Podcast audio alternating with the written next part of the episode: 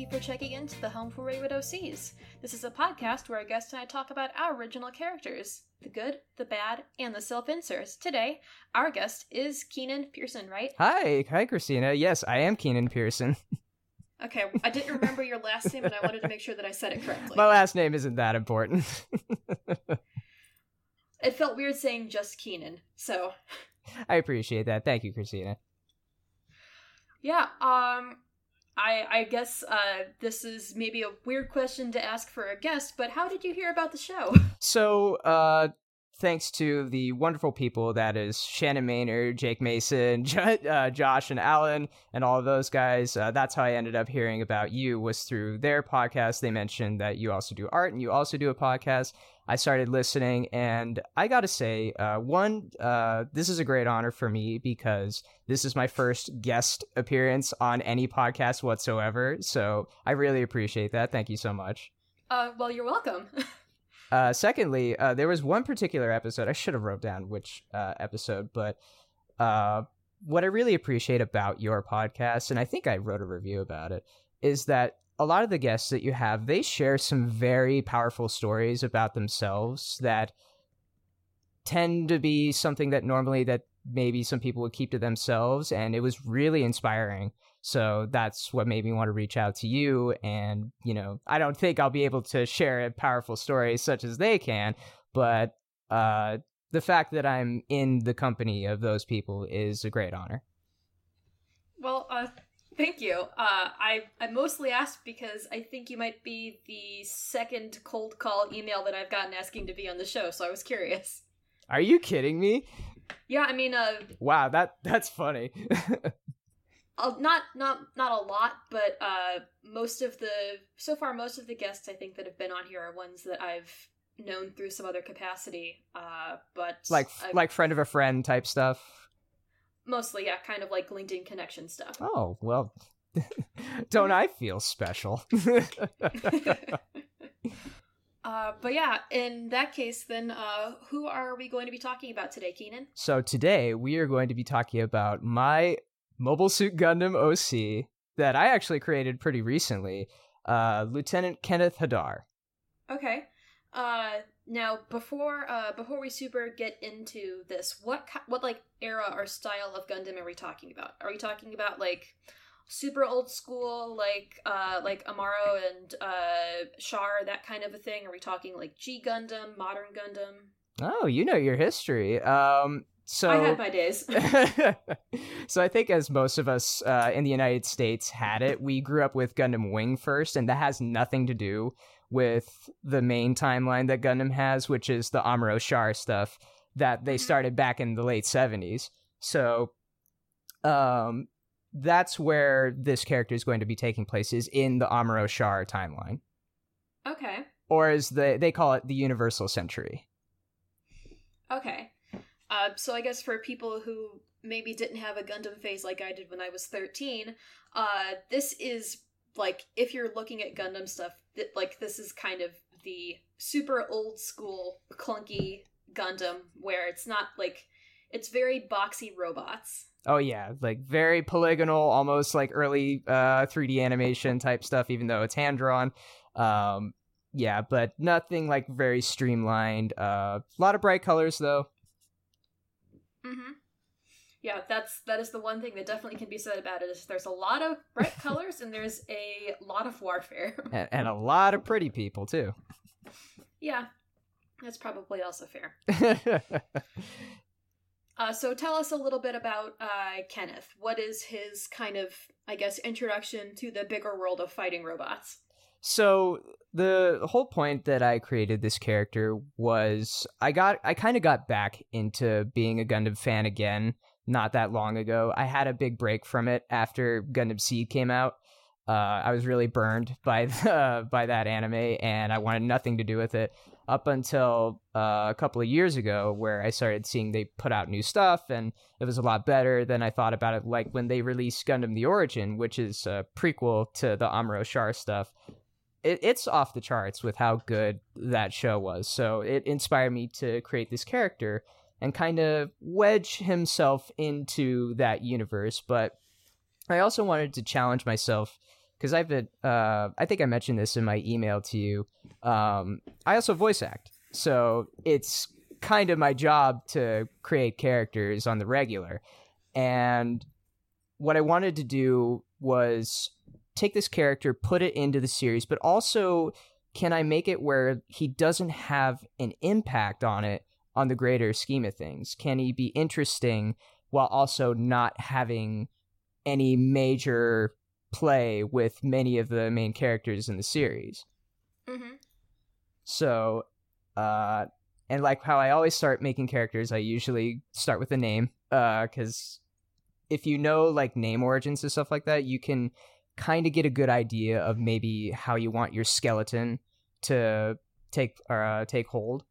And what I found uh, interesting was I was looking up uh, since Gundam is about space stuff, you know. Yeah, Uh, space. I looked up names of stars in the sky, and I found one uh, particularly, which is I think like it's either like the eleventh or twelfth brightest star in the sky that we can see, and it shares his last name, which is Hadar. okay. It's uh, I believe it's Arabic, and its meaning is kind of like the crux of this character, where I I believe it means observer. Okay. So that's where I felt this character fits is he's going along with the story and observing all the stuff that happens throughout the, you know, 40 plus years that this franchise has been going, which is a very long time. which is a very long time and their timeline for the Universal Century extends a lot of years. Mm-hmm.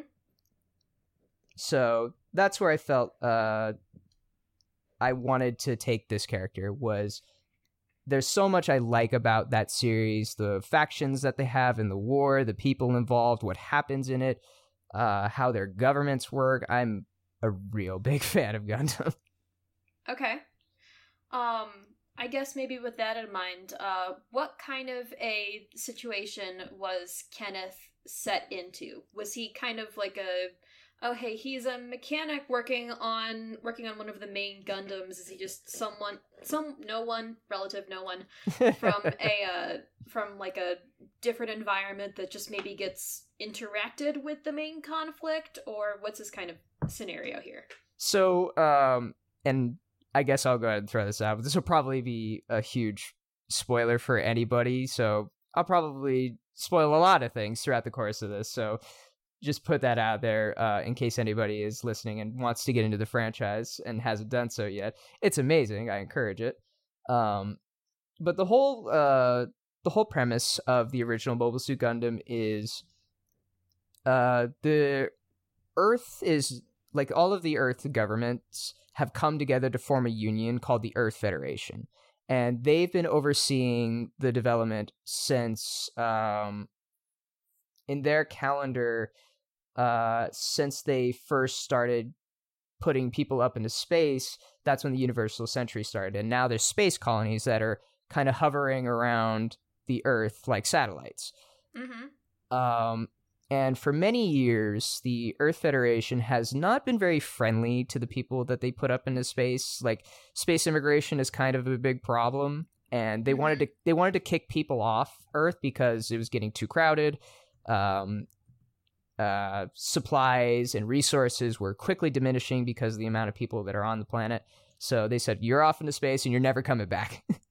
but we won't tell you you're never coming back. We're just going to make sure that whenever you try to come to Earth, we're not going to let you. Um, Yeah, that's the uh, that's the classic uh, WALL-E scenario. Just nope, we're just gonna put you into space and Yeah. leave you there. Bye, have fun. pretty much. So Kenneth grew up uh, in space. He wasn't originally from Earth. He was born in space, um, because uh, his parents uh, originally immigrated, or I guess emigrated. Right? That's when you leave. It's not immigration. It's emigration. Yeah, yeah, yeah. Em- emigration would be leaving. Yeah. Yeah. So his parents, Marcel and Frida Hadar, they emigrated off to a colony called Side Six. Uh, the sides are clusters of colonies. Okay. and they grew up there but throughout the decades uh, with the earth federation being as hostile to space immigrants uh, some of the colonies got together and formed their own union. Uh, one of them, particularly, uh, you might be familiar with, is is the Principality of Zeon. Yeah, those are the those are the people who make all the crazy Zaku robots or whatever, and they have Correct. lots of red and wear big capes. Yes, yes. Uh, they're a very militaristic union. It didn't start that way, but eventually they got to a point where they became a almost like uh, totalitarian power. Um, and they, in the name of independence, decided to fight back. Even though the powers to be didn't see it that way, they were kind of misleading people Mm-hmm. to join the war cause and fight against the Earth Federation and commit all these horrible atrocities like dropping a colony on the planet, which Mhm. caused a huge global devastation like an asteroid impact. Yeah, that that'd do it. yeah. So as Kenneth was growing up, uh, he was getting kind of a different perspective on it because Side Six is a neutral colony in the war effort, so they didn't see either side as either the clear uh, hero in this scenario. So he kind of just Mhm. watched, you know, as a general citizen, he watched news coverage. You know, he got influence a little bit from his parents and his friends a little bit and and eventually um now like the main conflict of Gundam is the 1 year war that's where Amuro and Char take place like the first time they f they they fight over many decades but okay. that's like the most important one that people remember because that's where the original show takes place uh, about uh 8 years later uh the Earth Federation beat Zeon Mm-hmm. at, in during the one year war. They beat them and they kind of have peace again. Um, during that time, another faction within the Earth Federation called the Titans showed up, and Okay. they're they're arguably worse than Zeon. Like they are. 100% space racists. they hate them and they want nothing to do with them. They want them out of the universe. So they do a Mhm. whole bunch of horrible things. And that's where it just set Kenneth off like I have to I have to stop this. This is terrible. They're going to kill all of us. Okay. Like there's an example where um this takes place in uh, Zeta Gundam where they the Titans go to a colony and they gas it. They put a lethal poison into their air uh filters and it wipes out the entire colony. Great. it's awful. So that's where he decides, like, okay, I'm going to join the Zeon remnants, not knowing that Zeon is also kind of terrible, but the, he Mhm. he joins in. He's not really much of a pilot at first. Like he was going to school to be an engineer, so he goes to make more, you know, Zaku type stuff for Zeon for about I want to say like 5 years um or so. Then he transitions into a full-on pilot as the things kind of escalate which we can get into detail later about that um and that's how he eventually like joins as a full-on soldier and pilot. Okay. And since you mentioned that obviously he is a pilot, does he have a Gundam or is he piloting like some kind some various uh kind of a Zaku? some various kind of a Zaku. Okay. As much as I love Gundams, uh, I was more interested in the other suits because you don't see them as much, and they come up with some pretty wacky stuff for the non-Gundam stuff. Oh, yes they do. Yes they do. like to there's even a video game called the uh, Gundam Breaker series that's all about like making your own Mhm. and I would see a lot of people not make Gundam stuff as much because they found that you can do more crazy stuff with the non-Gundam parts. Okay. Yeah, I believe that. It's kind of like how when everyone growing up had like bionicles and stuff and part of the Oh, fun was just seeing all the different ways that you could like get the pieces to fit together and make something that could that could in theory move. I was a huge sucker for Bionicles. mm-hmm mm-hmm I feel like it's probably a component of every uh every creative middle class child's awareness growing up. Yeah, if you weren't playing with those, you were either going out to buy the Gundam model kits or uh Zoids, if you remember those. Oh, I do. I do remember Zoids. those are like the first like uh kits that actually could function as far as I'm aware of. Um, Mhm. where they had their own internal motors that were operated by a battery and they could walk around and do stuff like that. It was awesome. Mm-hmm. Those were always super cool. I never had any of those, but I had one uh, because I begged my parents to get it and they never wanted to get it again. Yeah, I could I could understand that. They're so expensive. Yeah, and especially with like any kind of building kit, there's so many small pieces that can either be lost or stepped on or broken. Right. And that kind of passion is what I actually translated to the character and why I made him start as an engineer first mm-hmm. is that's a facet that I like to explore more is somebody who is a who is a practical but creative mind who goes to join the war effort to build these robots that Okay. they're meant for war, but in his mind, he's doing it to help save everybody in space. Mm-hmm. You know, so it's a bit of a it's a bit of a delusion that he has, not knowing that even after the the powers to be that led Zeon had long since been defeated, uh, systemically they kept getting worse and worse and worse over the many years that Zeon remained as an entity. Okay.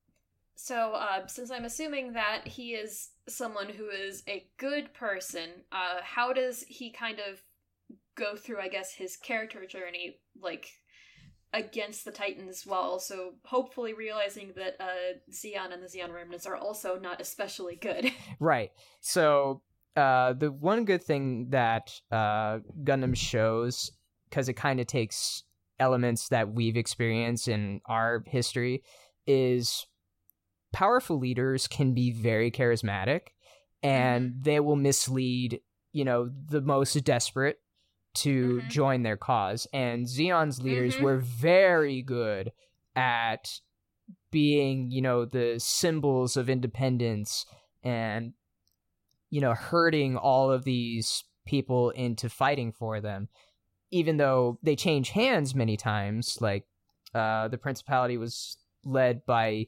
these, uh, the group called the Zabi family, who Mhm. the reason why, uh, Zeon went to war in the first place instead of trying to do peaceful negotiations was because that family staged a coup on their colony and took over as uh, sovereigns. So originally it was a republic, and then it became the principality thanks to the Zabi family. And then Mhm. after they uh, after they were defeated and they left, uh, and the Zeon remnants had to escape to the asteroid belt. Um, former members of, I guess you could call it their cabinet, uh, took over in their stead. Uh, one of them being a very uh, a very great uh, female character named Haman Karn. Okay. That Who- name sounds vaguely familiar. Yeah, she's got pink hair. She's usually in like very snazzy uniforms, stuff like that. She was the new leader of Zeon for a long time. Mm-hmm. And if you've ever seen her in action, she's like some people look to her as like a motherly figure. Even Okay. though she's this wonderfully badass woman who's leading a war effort against, you know, an entire fleet of Earth Federation ships that greatly outnumber her. But she shows compassion at the same time as being fierce and uh horribly conniving. Yeah. Yeah. Like she's incredibly intelligent and scheming. And uh that's where he actually was like he bought in hook line and, and sinker when she took over. Um okay. He didn't join the effort when the prin- uh the principality was run by the Zabi family, Mm-hmm. but when Haman stepped up, uh Kenneth and many other uh, who joined the cause just fell in love with her. Sometimes literally fell in love with her. Yeah. Um, and it didn't. It didn't take until uh, I want to say because the Zeon sticks around, I think, for a grand total of like eighteen or twenty years before Mhm. they effectively just dissolve and you never see them again. Okay. So it didn't take until after Haman Karn had been defeated and was out of the picture that he started to see the cracks in it a little bit because she, along with the other leaders of Zeon, while they claim to have good intentions, they were actually just hell bent on dominating the earth and putting everything under their thumb. Okay. That sort of thing. Okay. So, um in that sense then does Kenneth uh does his like journey as a character does he like fight his way out from underneath these tyrants? Is he like is it is it more of a journey of like self-reflection or is it just getting out there and fighting some bad guys with some cool robots? it's a combination of a lot of that actually. Um around the time after Haman left, Char big spoiler, uh he's survived. Uh Mhm. through all these years. A lot of it he spent in hiding. Yeah, Uh, didn't he like cut his hair and wear sunglasses at some point? yeah, he went under an all uh, an alias by the name of Quattro Bajeena, where he just donned shades and he grew his hair out a little bit. Did not really much of a good disguise, if you ask me, but everybody bought it. So Yeah, well, this isn't James Bond. This is fun fighting robots. Right, exactly. Um, he actually has a tie to the original founders of Zeon. Okay. Are So- you are you talking about Kenneth or Not Char? Ke- not not Kenneth Char. Um, okay. The reason I say that is because Char comes out of hiding and takes over as the new leader after Haman Karn. Mm-hmm. So he fully embraces his Zeon heritage and is now leading another war effort in an attempt to, to get people off Earth as opposed to being in, just independent. He kind of goes crazy. Yeah, well, that that kind of uh, seems par for the course with anything with Gundam or really Yeah. just big fighting robots in general.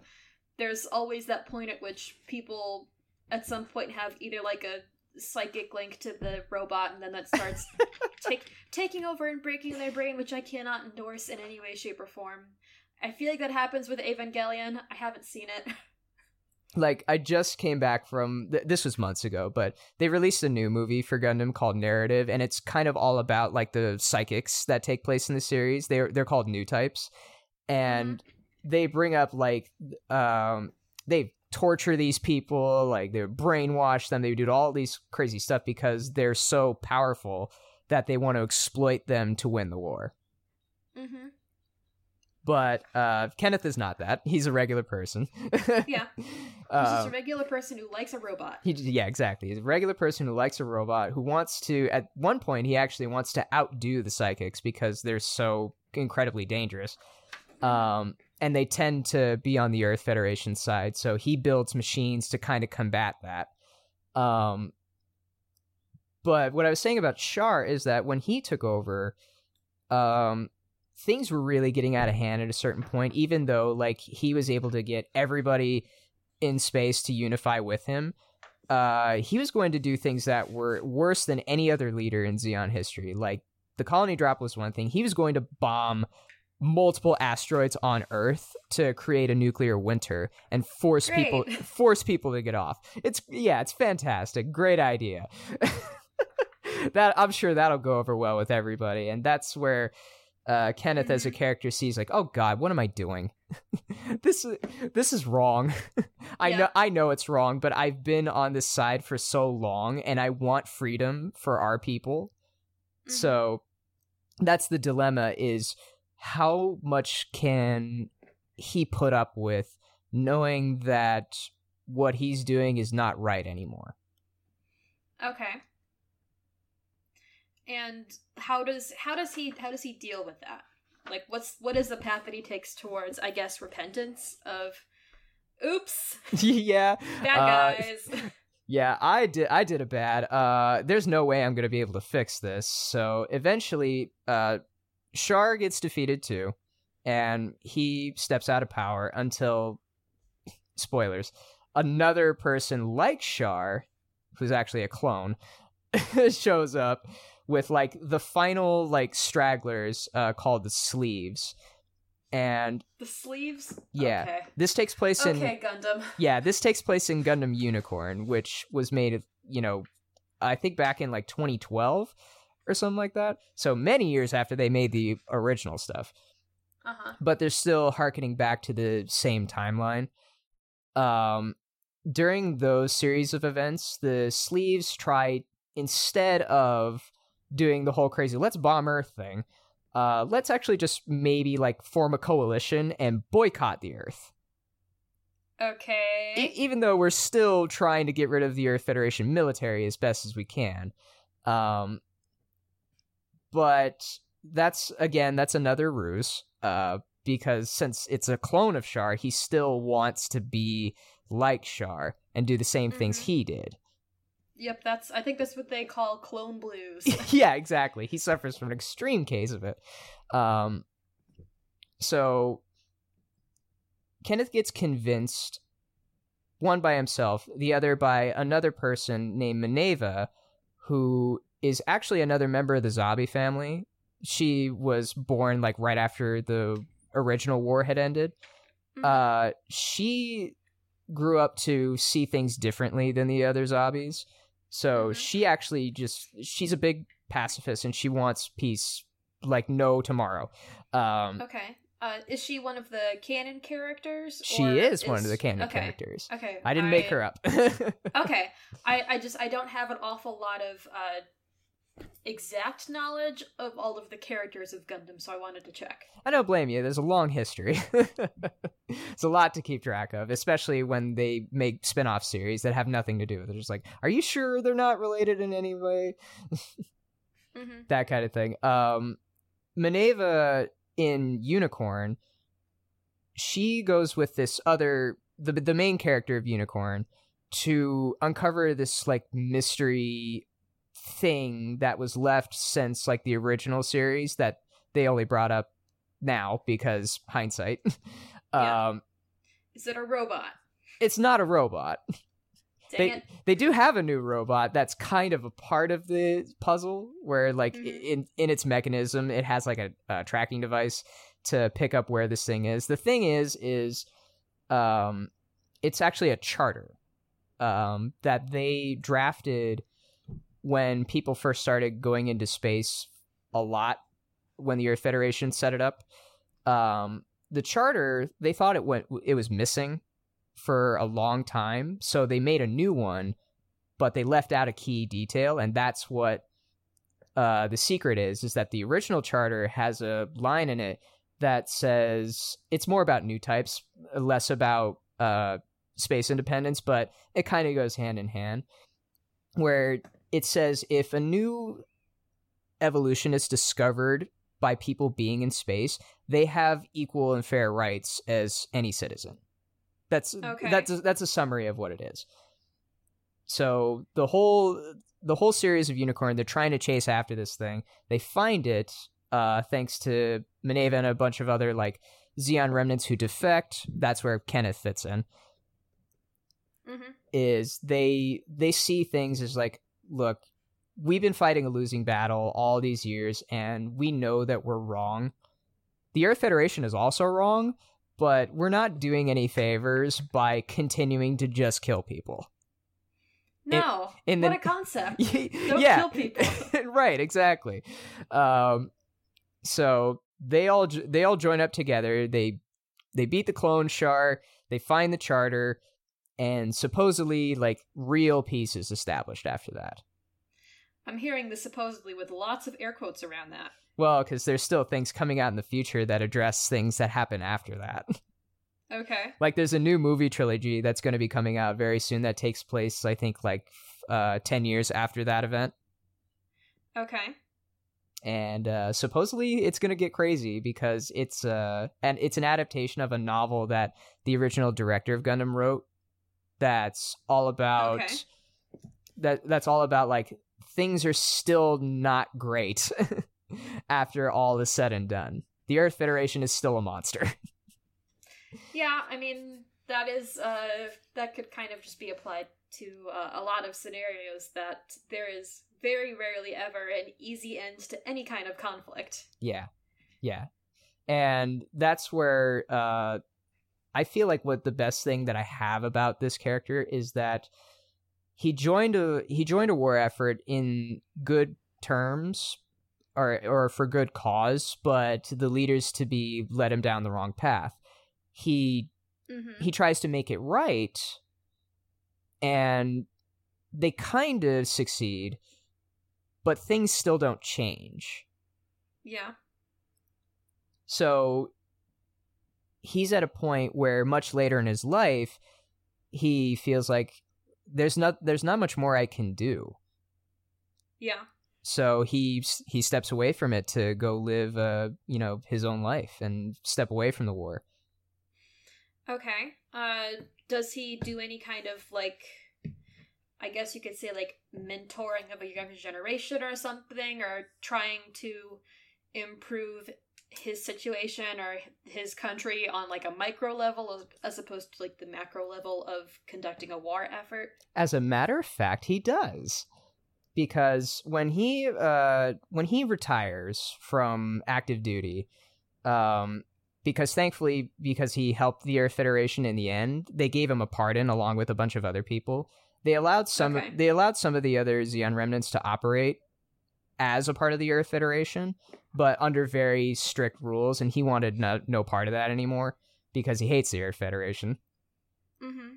So he decides to go back home where he lived, you know, be close to his family.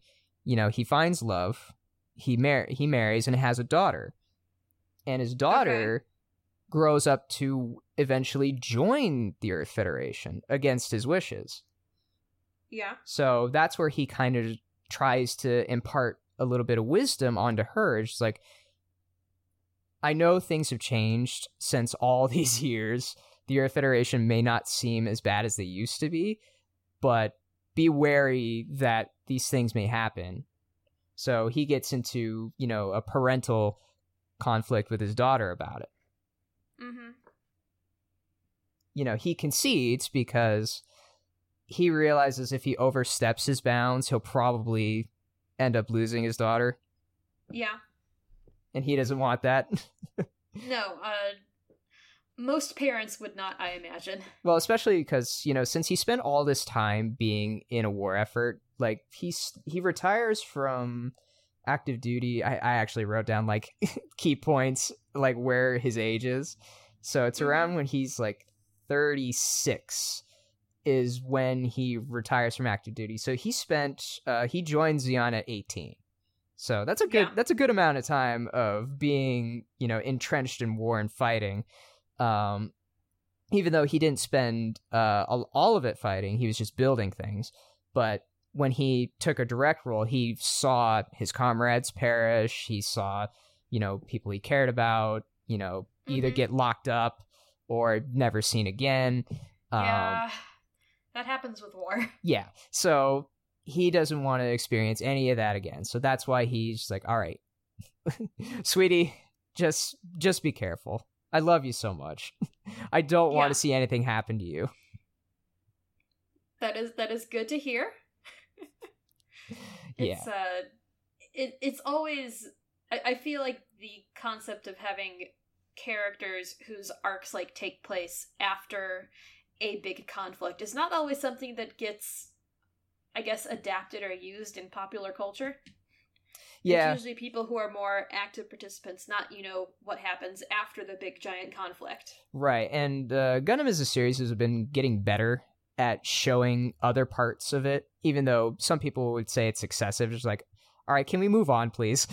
like, can we not go back to the one year war again? But there's so many interesting facets that they bring up that don't involve the main players that have actually proved to be actually more interesting because of Mhm. what happens in their development. Um, so that kind of that's kind of another reason why I wanted to take my character and maybe not make him so much as a person of big influence.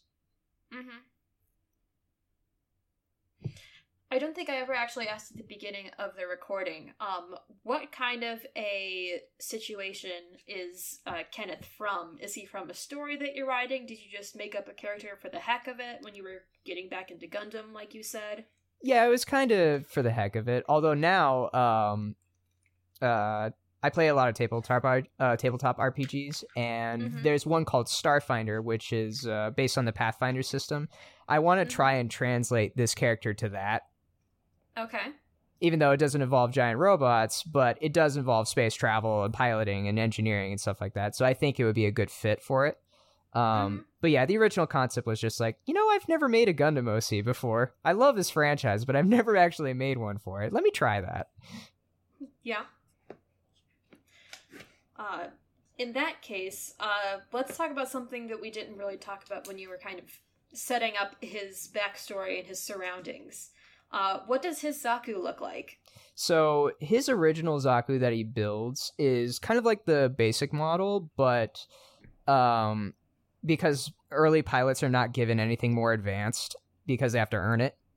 Mm-hmm. Um, but he is allowed to make modifications to it, you know, kind of like how Char has his red Zaku, and it's actually a little bit faster than the average one. Um, Mhm. So his, because he's not, when he becomes a pilot, he's not that great at it.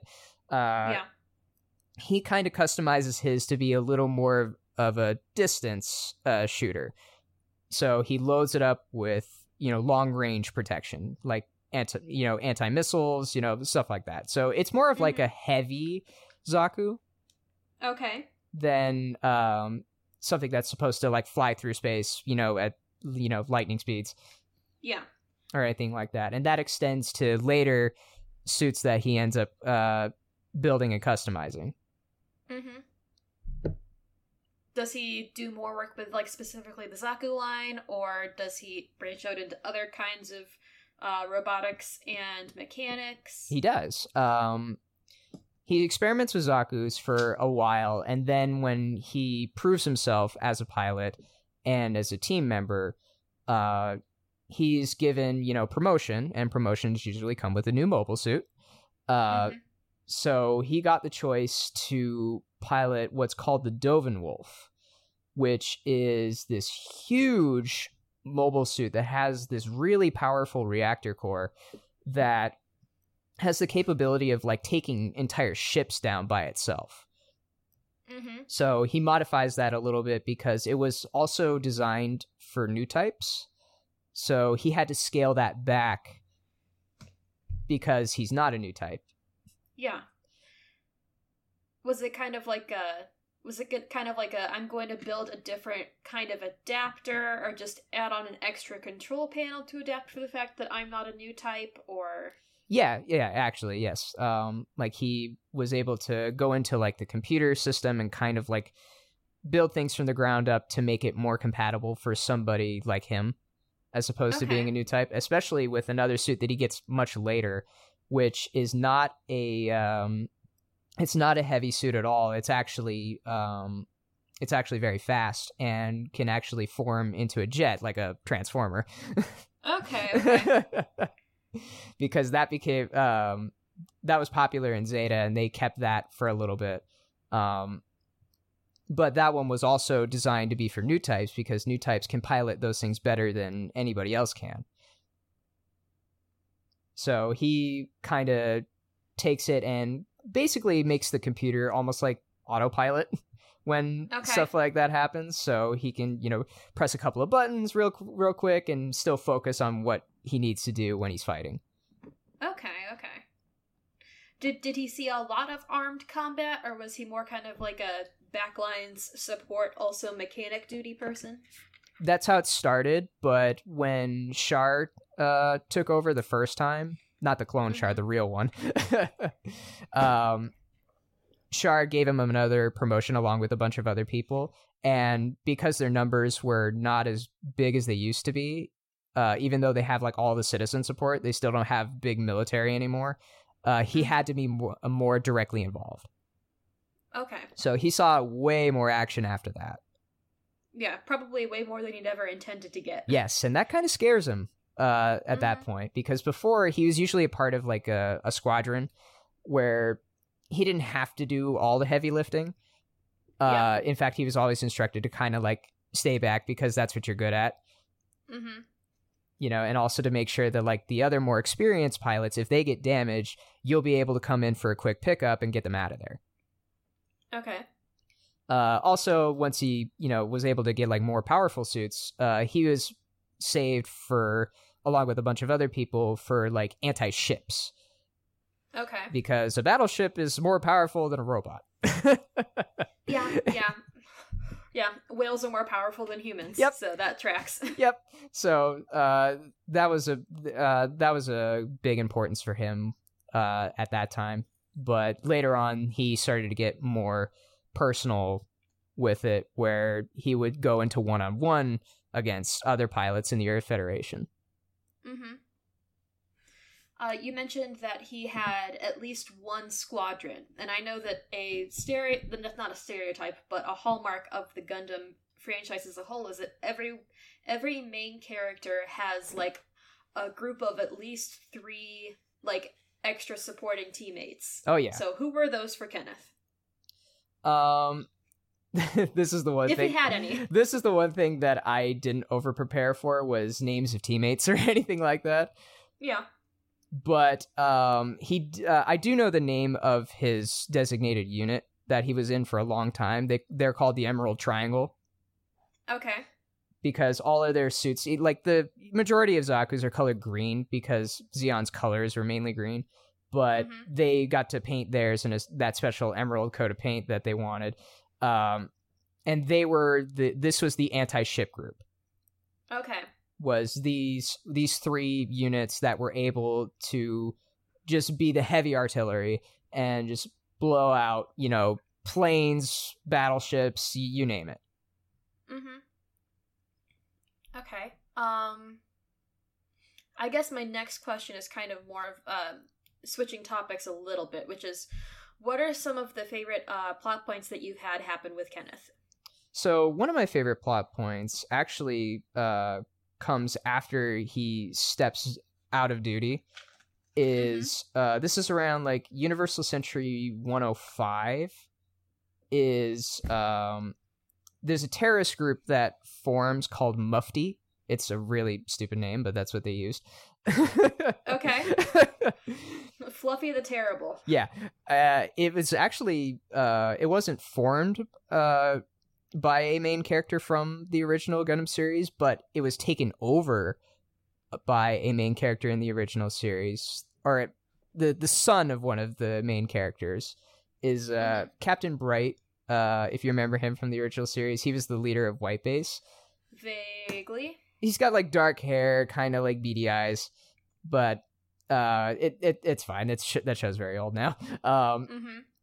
he has children uh three of them i believe Okay. and one of them uh in a movie joins the earth federation to fight against Char and his rebellion again Mm-hmm. Uh something happens in that movie that shocks him and uh he steps away from it for a long while. Then he gets contacted by somebody from the mufti organization who's like hey we know who you are. We have a proposition for you. Would you like to help us take out the earth federation? Because they did you know these things to you and your family. Uh and he's like yeah i'm on board. Let's do it. Um Mm-hmm. but they also reach out to Zeon remnants. Ze- Kenneth is technically a Zeon remnant, so Mhm. they give him a call, and this is like after when he has his baby now. So Okay. like, there's a really like intense meeting that he has with a couple of the Mufti organization people. They respect him for what he did, but they're way more radical than your typical, you know, anti-war effort or not Mhm. not anti-war effort, pro-war stuff. Like they're they're terrorists for a reason. Like they, you know, r- try to run insurgencies and stuff like that. So it's it's like uh it's like The Godfather where they're meeting, you know, the leader of the gang. And you Mhm. just you just feel this like at any moment everybody's going to pull out their guns and shoot each other Yeah. With these guys. But um the Mufti guys they back down out of respect to him Mm-hmm. even though like he wasn't like a really famous figure like some of the other people that remained alive but they realize it's maybe better to say, okay, we'll leave you alone, but we may come back and ask you to join again if things change. Okay. Okay. That that I've uh that I thought was really interesting. Um another uh which uh was earlier is when um uh when I brought up uh Mineva Zabi, Mm-hmm.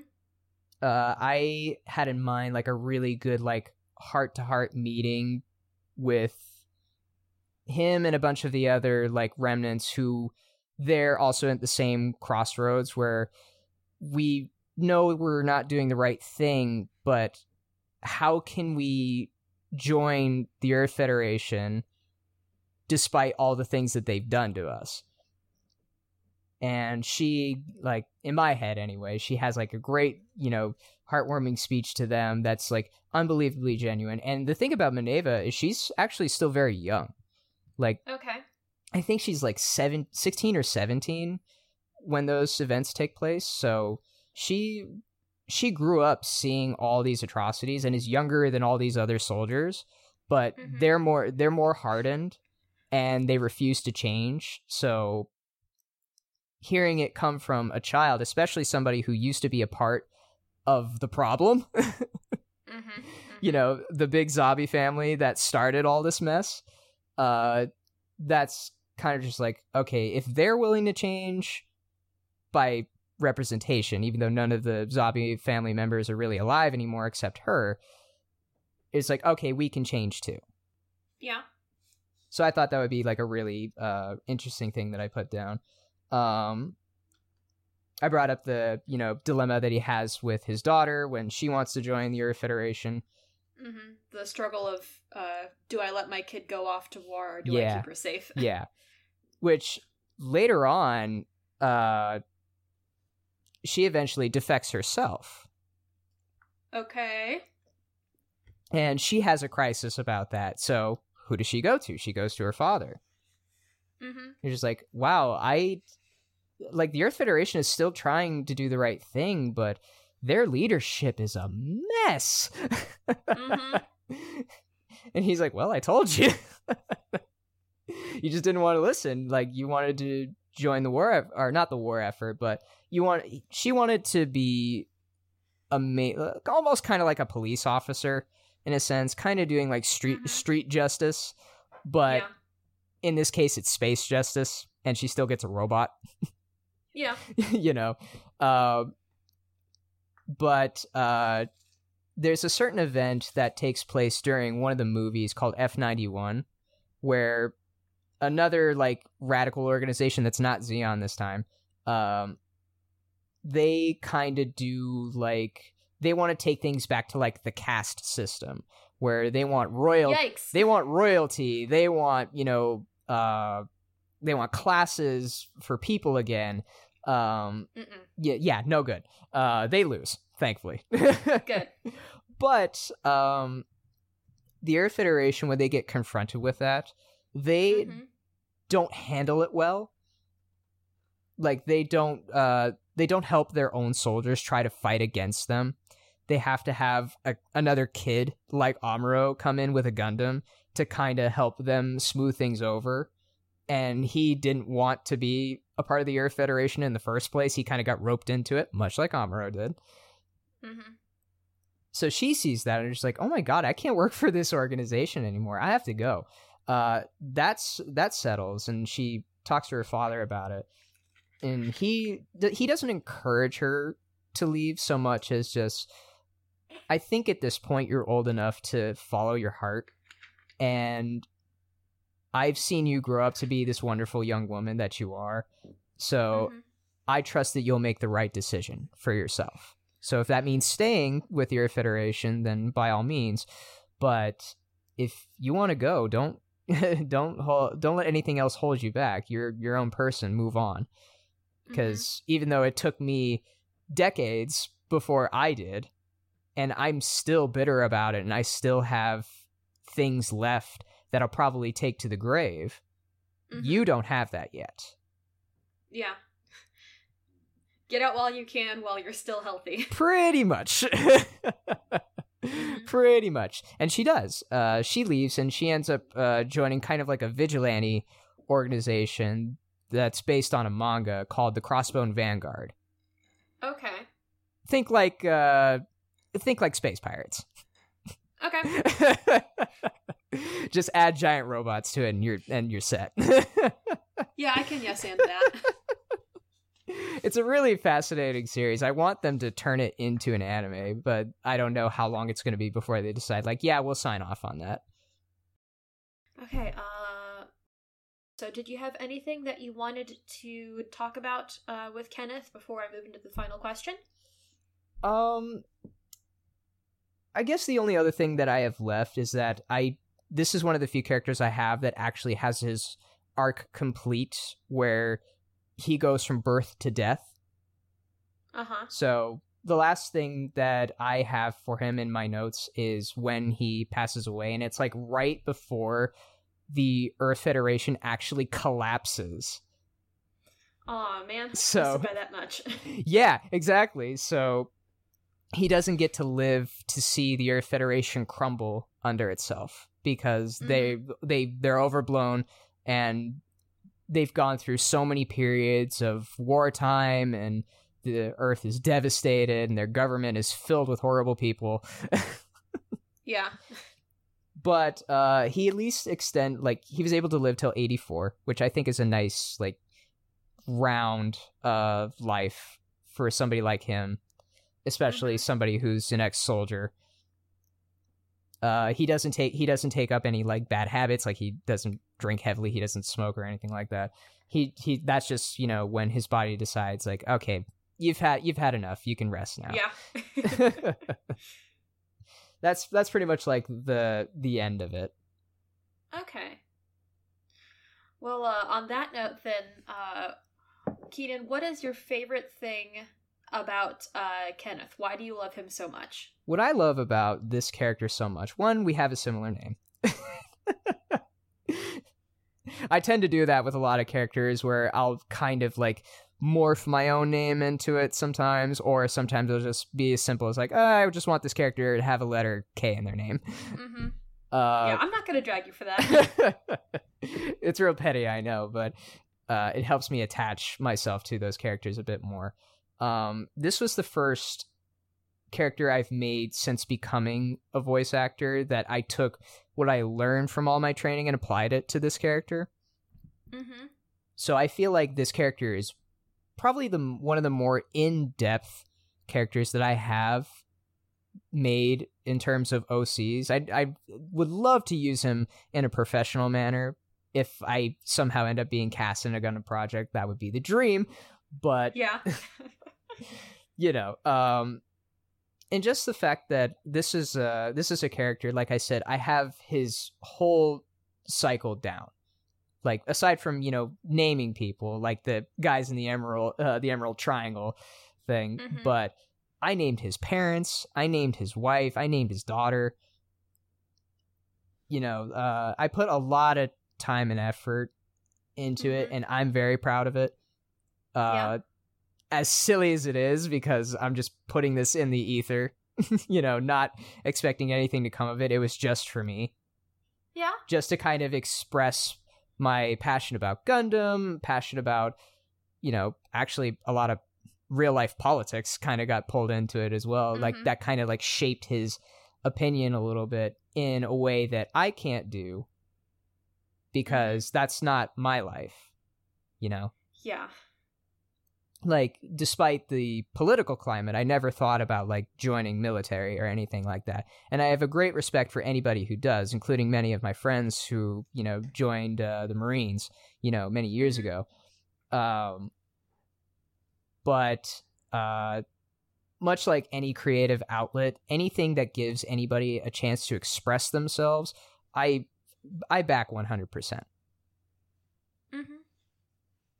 Yeah, and you know what? Sometimes you just make characters who are just for you because you want to, and there's absolutely nothing wrong with that. Exactly. Exactly. You you just had a nice way of summarizing my my way of doing it.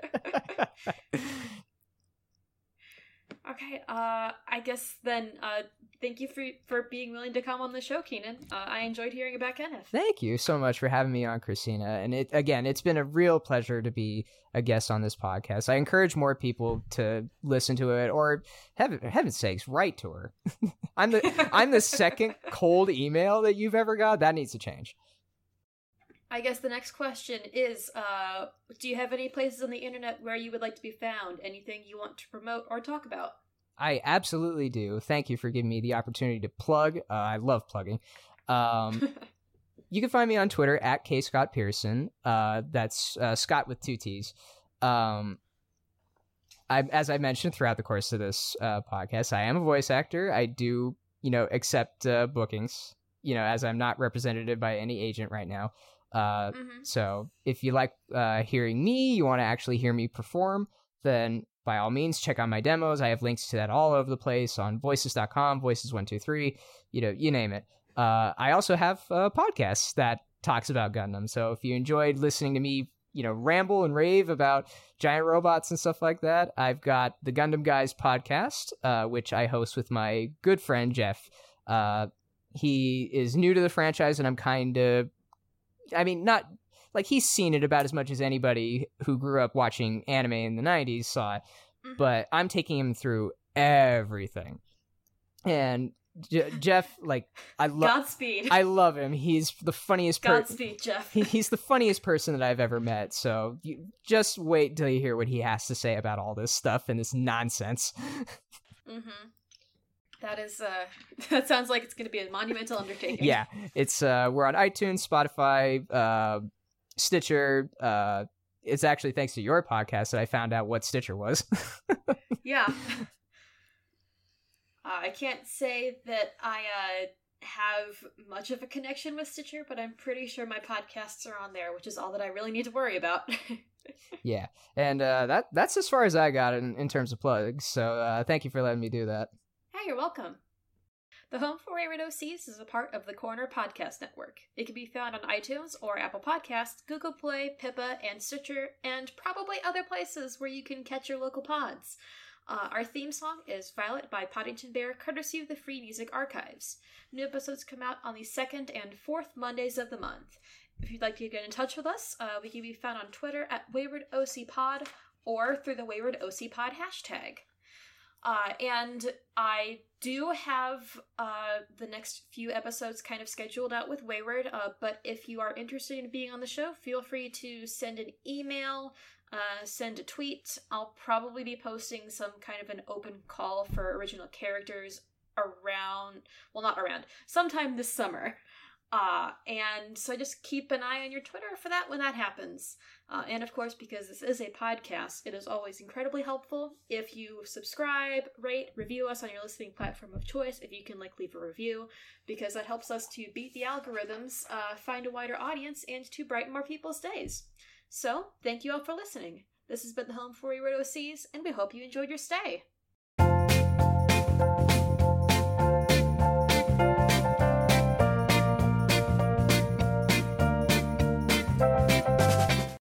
All right, as they say, sound speeding. Oh, so this is the home for wayward OCs. Oh, I love what Christina's done with the place. Jeff, we have 15 seconds. Oh, yes. Take it away, Keenan. Hey everyone, I'm Keenan, your Gundam guide. I'm Jeffrey, your Gundam gay. And And we're, the, Gundam, guys. Join us as we make our way through the entire Gundam franchise from the beginning. I'll bring the knowledge. And I'll bring the snacks. See you soon.